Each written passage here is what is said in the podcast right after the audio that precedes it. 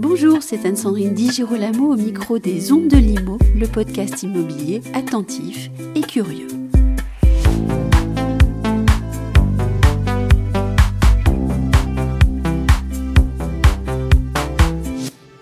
Aujourd'hui, j'ai le plaisir de recevoir Nicolas Ledoux. Cet urbaniste président d'Arcadis France est le co-auteur, avec le dessinateur Benjamin Adam, d'un livre plein d'espoir et d'idées pour réinventer la ville. Réinventer la ville, c'est le titre, et publié aux éditions du Cherche Midi, c'est un beau livre qui donne envie de rêver la ville et de se la réapproprier.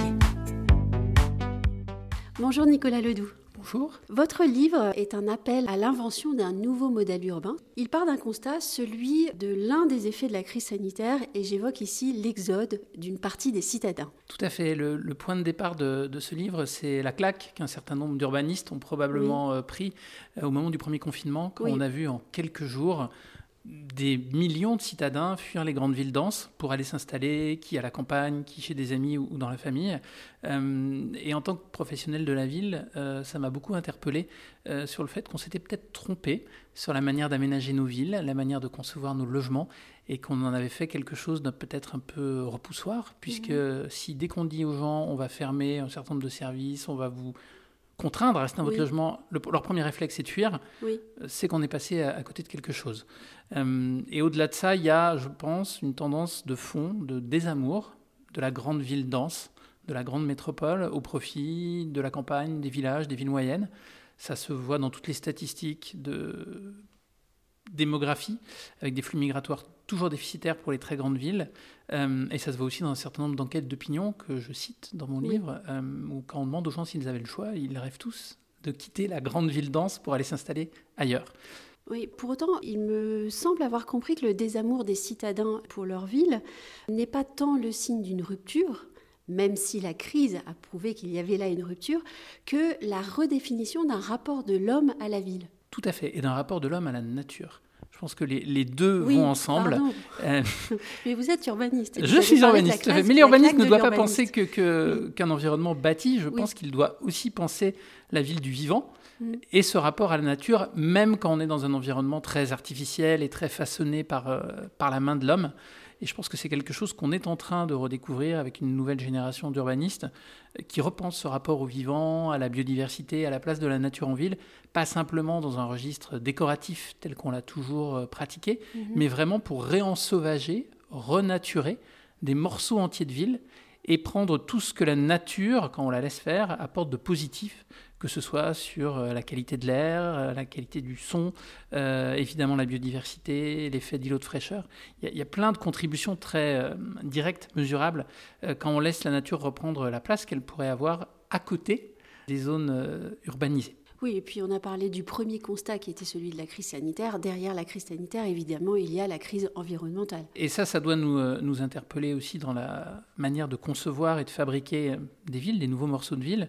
Euh, la crise climatique, si on tire une tendance assez simplement, va rendre insalubre un certain nombre de grandes villes très denses, tout simplement parce qu'elles sont trop artificialisées et qu'on aura des effets de dôme de chaleur qui vont les rendre purement et simplement invivables 3 à 6 mois dans l'année. Euh, c'est euh, quelque chose d'assez euh, mécanique et la réponse ne peut pas être juste d'installer des bataillons de climatiseurs et d'en renforcer encore plus le caractère invivable, voire insalubre de ces villes. Donc il faut travailler avec ce qu'on a déjà là, et, ce qu'on essaye de traiter dans ce livre, c'est des exemples très concrets, par petites touches, par pointillisme, par urbanisme de, points, pour engager une vraie transformation et donc une réinvention de nos modèles urbains. quelle différence vous faites entre invivable et insalubre? Pas, Je dirais que l'invivabilité, c'est l'étape d'après l'insalubrité. Euh, insalubre, c'est pas très agréable, mais malheureusement, si on n'a pas le choix, on peut quand même euh, le, supporter, surtout si c'est uniquement par, par période de pic de chaleur. Invivable, bah voilà, il faut partir ailleurs. Parce que dans le langage courant, on dit oh, c'est devenu invivable, mais en fait, on y vit encore. Et je vous entends parler d'insalubrité. Oui, moi je, préfère me, référer à ce terme d'insalubrité, d'abord parce que je pense qu'il renvoie à des notions de santé publique. Et, euh, et, que ce qui se joue là, c'est pas simplement euh, la qualité de vie urbaine, mais c'est vraiment voilà, un urbanisme qui ne serait plus favorable à la santé humaine et donc à des conditions de vie juste acceptables. Donc c'est un cran plus loin que juste nos grandes villes sont invivables. Alors revenons à votre livre. L'urbaniste que vous êtes propose dans ce livre d'étudier quatre grandes thématiques. la nature en ville, d'abord, euh, vous en avez parlé il y a quelques instants. Au centre de cette réflexion, l'arbre. Euh, bon, l'arbre décoratif, on a compris que ça n'était plus euh, la tendance. Le parc, la forêt, mais aussi une agriculture urbaine. Tout à fait. Je pense que la nature en ville, elle est à chaque fois dans une dimension contributrice. que ce soit pour nous alimenter, que ce soit pour nous rafraîchir, que ce soit pour aussi euh, nous changer les esprits. Elle a des effets, on, l'évoque dans le livre, très bénéfiques sur la santé mentale, par exemple, euh, et, l'équilibre intérieur, c'est prouvé. Euh, donc c'est rappeler que les arbres en ville, la nature en ville, c'est vraiment pas que pour faire joli, mais que ça peut avoir une contribution directement mesurable pour améliorer la qualité de vie, tout simplement.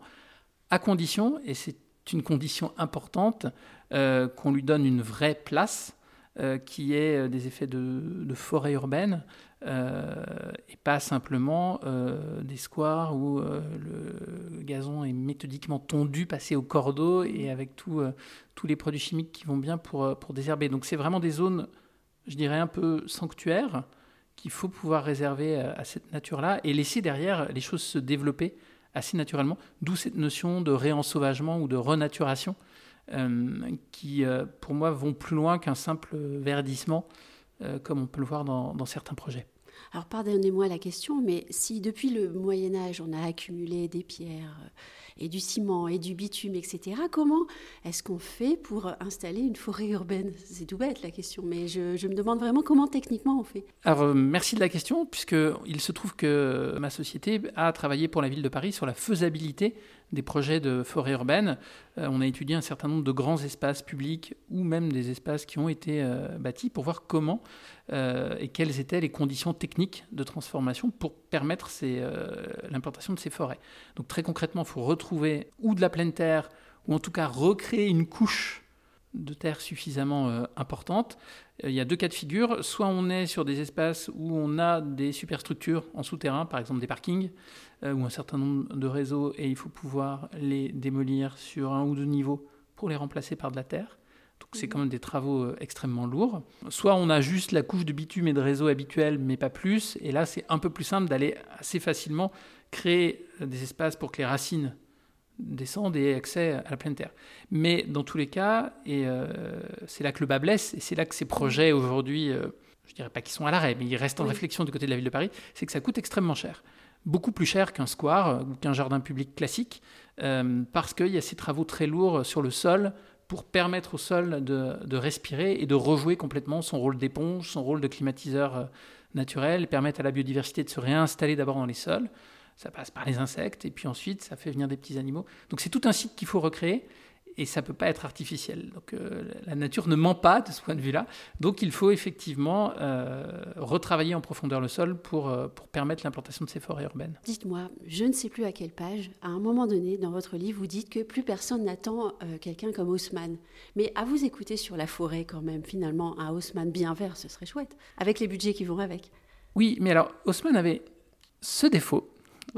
c'est bien qu'on ne peut pas toucher au grand homme et à tout ce qu'il a fait, mais quand même, la nature dans Haussmann, c'est vraiment un décor. Mm. C'est très, très, très artificiel. On recrée une vision idéalisée euh, de la nature. Elle est plus sur les façades dans la pierre que, que dans la... Oui, mais il y, a quelques très, très beaux parcs haussmanniens euh, qui euh, voilà, voulaient recréer cette impression de la forêt un peu primitive, et, mais où tout était mis en scène où les arbres étaient contraints par des décors en facsimilé de béton. Enfin, voilà, c'est tout sauf une forêt urbaine, euh, mm. le, parc haussmannien. Et euh, oui, c'est très cadré. Et ça s'inscrit dans la tradition du jardin à la française, qui lui aussi est tout sauf de la nature. Donc c'est vraiment le parti pris opposé euh, que je, propose de prendre, qui commence à être pris sur certains espaces publics où des élus courageux, parce que je pense qu'il faut du courage, acceptent de laisser la nature faire les choses, acceptent d'avoir des espaces verts qui ne sont pas accessibles au public, en tout cas pas dans les 5, 7 premières années de leur développement pour que la mhm. végétation se développe un peu naturellement, euh, acceptent que leurs services espaces verts n'y interviennent pas du tout. Euh, donc c'est un vrai voilà, réensauvagement. Euh, visuellement, c'est pas toujours très beau. c'est accepter d'avoir l'air de ne rien faire. C'est ça, accepter la, la, friche naturelle. un peu. c'est un peu difficile. Tout à fait. Surtout si ça coûte plus cher que le jardin bien aménagé où les familles peuvent venir pique-niquer le week-end. Il faut, avoir ce courage politique-là, mais en revanche, la contribution derrière, en termes de biodiversité, en termes d'îlots de fraîcheur, elle est absolument incontestable. Revenons encore au livre, mhm. puisque vous dites que penser à la ville de demain, c'est penser à une ville qui doit être bienveillante. Qu'est-ce que c'est qu'une ville bienveillante? La ville bienveillante, c'est la ville qui place ses habitants au cœur de toutes ses préoccupations, au cœur de tous les choix d'urbanisme. Donc c'est une ville où euh, on part de la carte mentale de ses habitants, de leurs besoins, de leurs différents usages, euh, pour penser la manière d'implanter tous les services, les commerces, les équipements publics et plus largement tous les communs qu'on peut trouver euh, dans une ville. Euh, donc après, ça a été développé autour de différentes notions, que ce soit la ville du quart d'heure ou, ou, la ville centrée autour de l'intensité d'usage. Mais c'est toujours la même idée, c'est que on tire parti positivement de tout ce que peut apporter la densité humaine et urbaine euh, en concentrant en un même lieu un maximum euh, de services, d'aménités et d'équipements euh, communs, qu'ils soient publics ou privés, pour in fine améliorer la qualité de vie. Et donc elle est bienveillante, cette ville, en ce sens que sa priorité, la priorité des politiques urbaines, des politiques d'aménagement, c'est de prendre soin des gens qui y vivent. Et pas, à contrario, de garantir une efficacité économique, logistique, fonctionnelle. Vous parlez aussi de l'implication des habitants de la ville.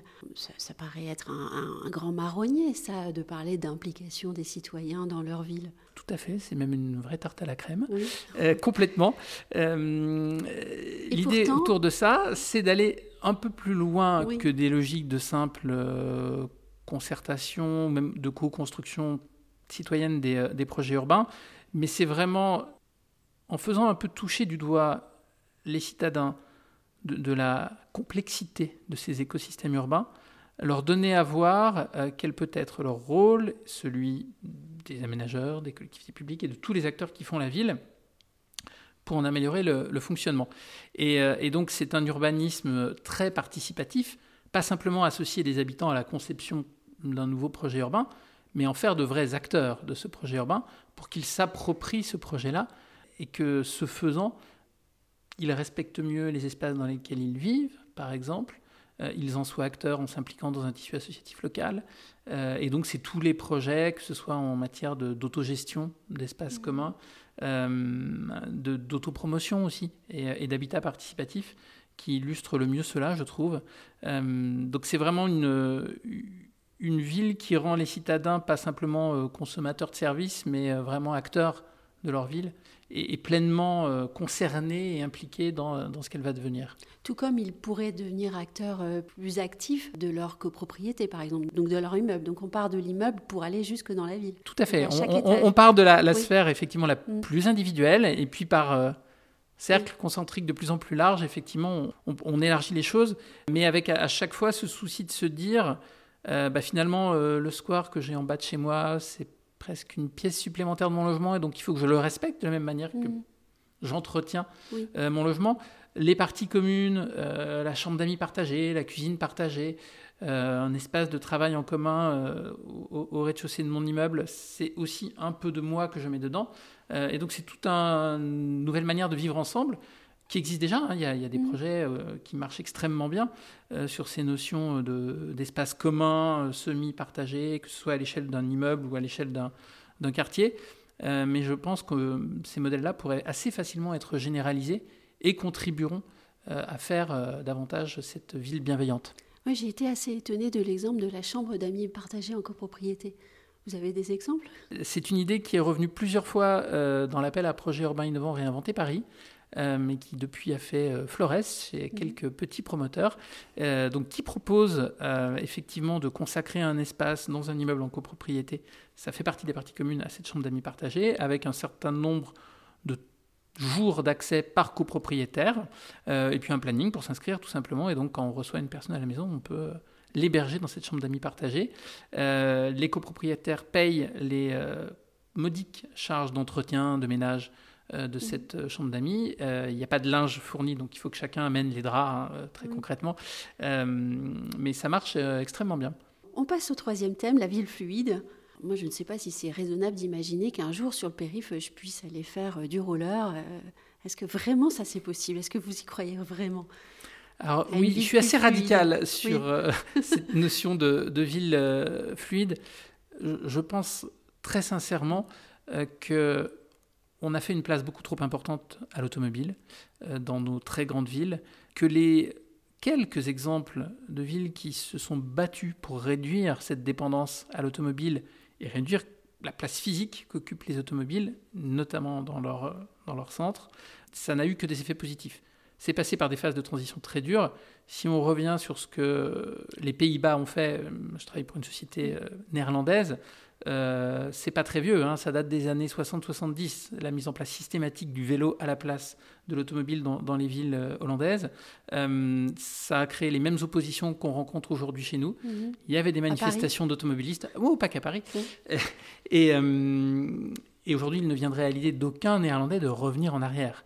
Vraiment. Donc c'est un changement de logiciel, c'est clair. Ça passe par des phases de rupture mm, assez dures. Mais oui, je suis convaincu qu'un jour, le périphérique sera ce grand axe euh, dédié d'abord aux circulations douces, mm. probablement aussi au transport collectif et partagé, mais plus à la voiture individuelle. Qu'est-ce qui ne fonctionne pas à Paris dans cette transition alors? Il y a plusieurs choses. D'abord, on ne va pas se le cacher, il y a une offre de transport collectif qui n'est pas au niveau pour pouvoir euh, proposer une solution de report modal décente pour des familles, pour des personnes âgées dépendantes. C'est pas évident quand on voit le tout petit pourcentage de stations de métro accessibles en fauteuil roulant, par exemple. Euh, voilà, il y a des limites euh, physiques.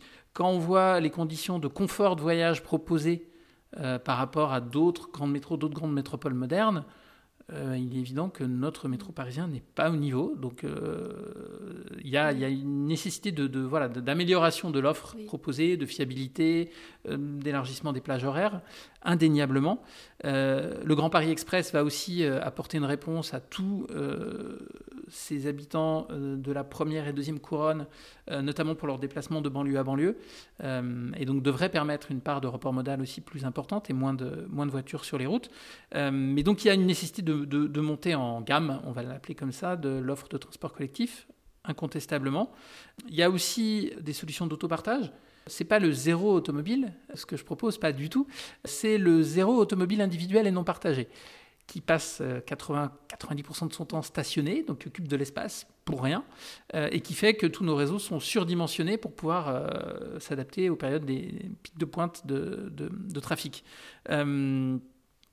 si on part des besoins et qu'on raisonne dans une solution combinant de l'autopartage, des solutions de transport à la demande et du transport euh, collectif ou semi-collectif, on arrive à réduire drastiquement le, parc de véhicules en circulation et donc de fait à relibérer de la place pour faire euh, bah, tout le reste il y a quand même quelque chose qui, moi, m'a fasciné dans votre livre, c'est le chapitre sur la ville frugale. Et là, j'ai été vraiment euh, passionnée par euh, l'histoire du béton. Mm. Est-ce que vous pourriez nous redire cette histoire fascinante du béton? Parce que beaucoup, je pense, des lecteurs ne l'imaginent pas.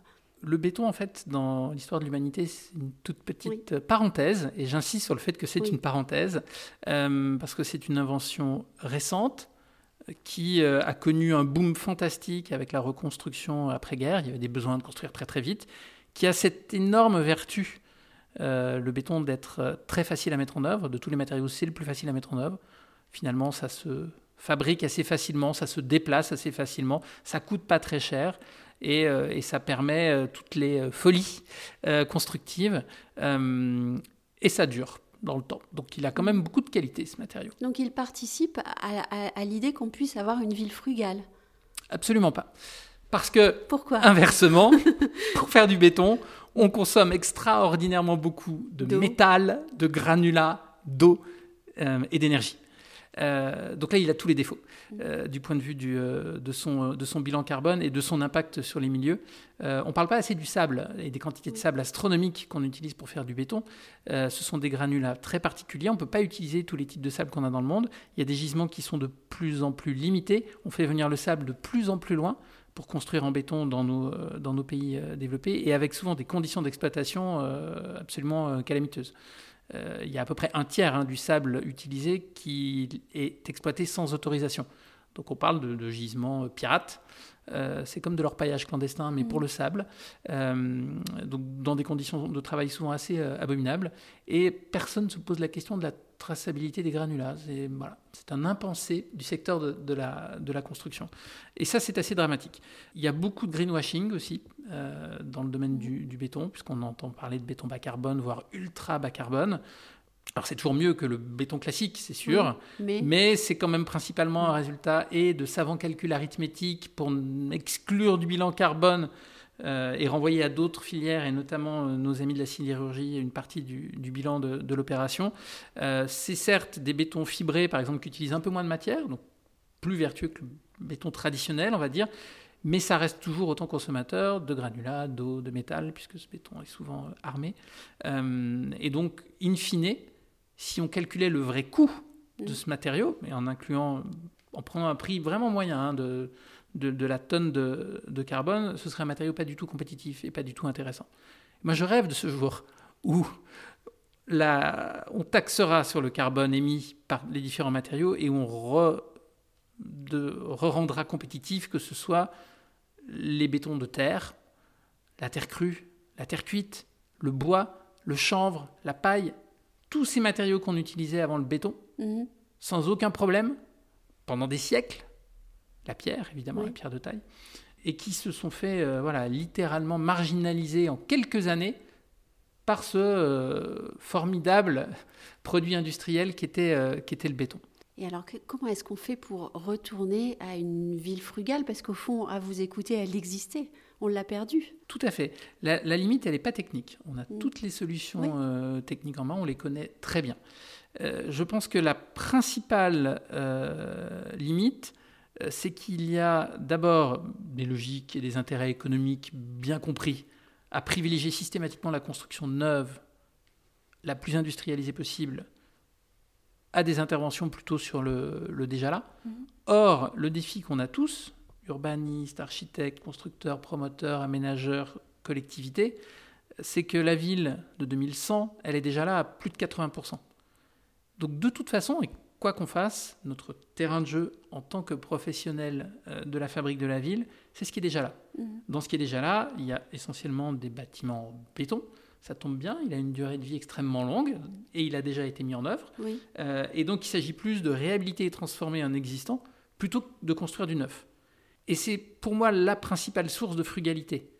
Travailler sur le déjà là, transformer, réhabiliter, restructurer, plutôt que démolir et reconstruire à neuf. Et quand on n'a pas le choix, parce que évidemment il y a des cas où on n'a pas le choix, euh, bah là c'est avoir recours à d'autres matériaux, euh, des solutions alternatives. Là encore, il n'y a pas de contraintes techniques, il peut y avoir des contraintes normatives, ça c'est sûr. Euh, moi je vois mes équipes d'ingénieurs, elles sont confrontées au quotidien, que ce soit du côté des maîtres d'ouvrage ou du côté des constructeurs, au fait qu'il y a des normes, il y a des assurances, il y a des problématiques techniques, il y a aussi une certaine frilosité parfois, qui font que quand on propose des alternatives au béton, ça soulève rarement un enthousiasme délirant de la part de nos interlocuteurs. Mm. Mais une fois qu'on leur démontre toutes les vertus de ces alternatives, et puisque en parallèle les structures aussi, les filières se structurent, il y a des fournisseurs qui n'existaient pas avant les gens ne sont pas idiots. Ils voient aussi quel est leur intérêt euh, à présenter des projets, des bâtiments ou même des infrastructures qui ont des bilans carbone plus, euh, plus vertueux et plus positifs. Vous venez de parler des, fournisseurs. N'est-il pas plus facile de promouvoir la naissance de nouveaux fournisseurs complètement dans le futur que d'essayer d'imposer aux ancêtres de se transformer pardon? Oui, bien sûr. Euh, il y a un moment, ça devient un peu schizophrène pour un cimentier euh, mm. d'investir dans euh, des scieries et, des plantations de forêt. Mais il n'empêche que, je ne sais pas si vous avez suivi ça dans l'actualité, il y a une petite PME alsacienne qui fait du béton de bois, donc composé à 90% de copeaux de bois. Il y a encore un peu de ciment dedans, mais 90% de copeaux de bois, plus de granulats du tout. Et donc qui vient d'ouvrir son capital à la Farge. Avec un, une origine de sable tracé, c'est ça? J'espère. Donc cette ville que vous voulez réinventer, eh bien, elle est naturelle, elle est bienveillante, elle est frugale et puis elle est fluide. On n'a pas évoqué votre livre sous, sous l'aspect objet, puisque c'est un très bel objet-livre. Il est très bien illustré, c'est même bien plus que ça, puisque vous avez un co-auteur qui est auteur de bande dessinée, Benjamin Adam. J'aimerais savoir comment est-ce que vous avez travaillé. Alors Benjamin Adam est un garçon tout à fait extraordinaire euh, parce qu'il a imaginé dans plusieurs de ses bandes dessinées euh, une ville du futur en 2100, après l'effondrement climatique. Euh, et il s'est posé la question comment est-ce que l'humanité se réinventait un avenir urbain supportable, vivable, à un moment où l'humanité, pour contrer cette grande crise climatique, a décidé de sanctuariser 75% de la surface du globe. Et donc de se concentrer seulement sur 25% de la surface de la planète, et autour de grandes cités-États. Donc on revient à des modèles qu'on a bien connus euh, au Moyen Âge notamment. Mmh. Euh, et ces grandes cités-États se euh, spécialisent autour de différents modèles d'organisation urbaine. Et donc il a imaginé et dessiné tout, tout cet univers futuriste. Et, et, donc quand j'ai découvert donc, cette première bande dessinée qui s'appelle Soon, euh, j'ai vraiment pris une claque. En tant qu'urbaniste, je me suis dit, mais il a tout compris, c'est ça, Eureka. Euh, alors ça passe par une vision assez noire de la moitié des hommes meurent. artiste. Et puis c'est une vision d'artiste aussi. Mais euh, les, les, fondamentaux urbains de cette vision étaient tout à fait intéressants. donc j'ai pris contact avec lui pour savoir si ça l'intéressait de dessiner et de mettre en image un peu euh, les idées que je pouvais avoir euh, dans ce livre. Et euh, très concrètement, bah, ça a pris la forme d'aller-retour entre voilà, des morceaux de texte, des propositions, et puis la manière dont il pouvait mettre ça en image.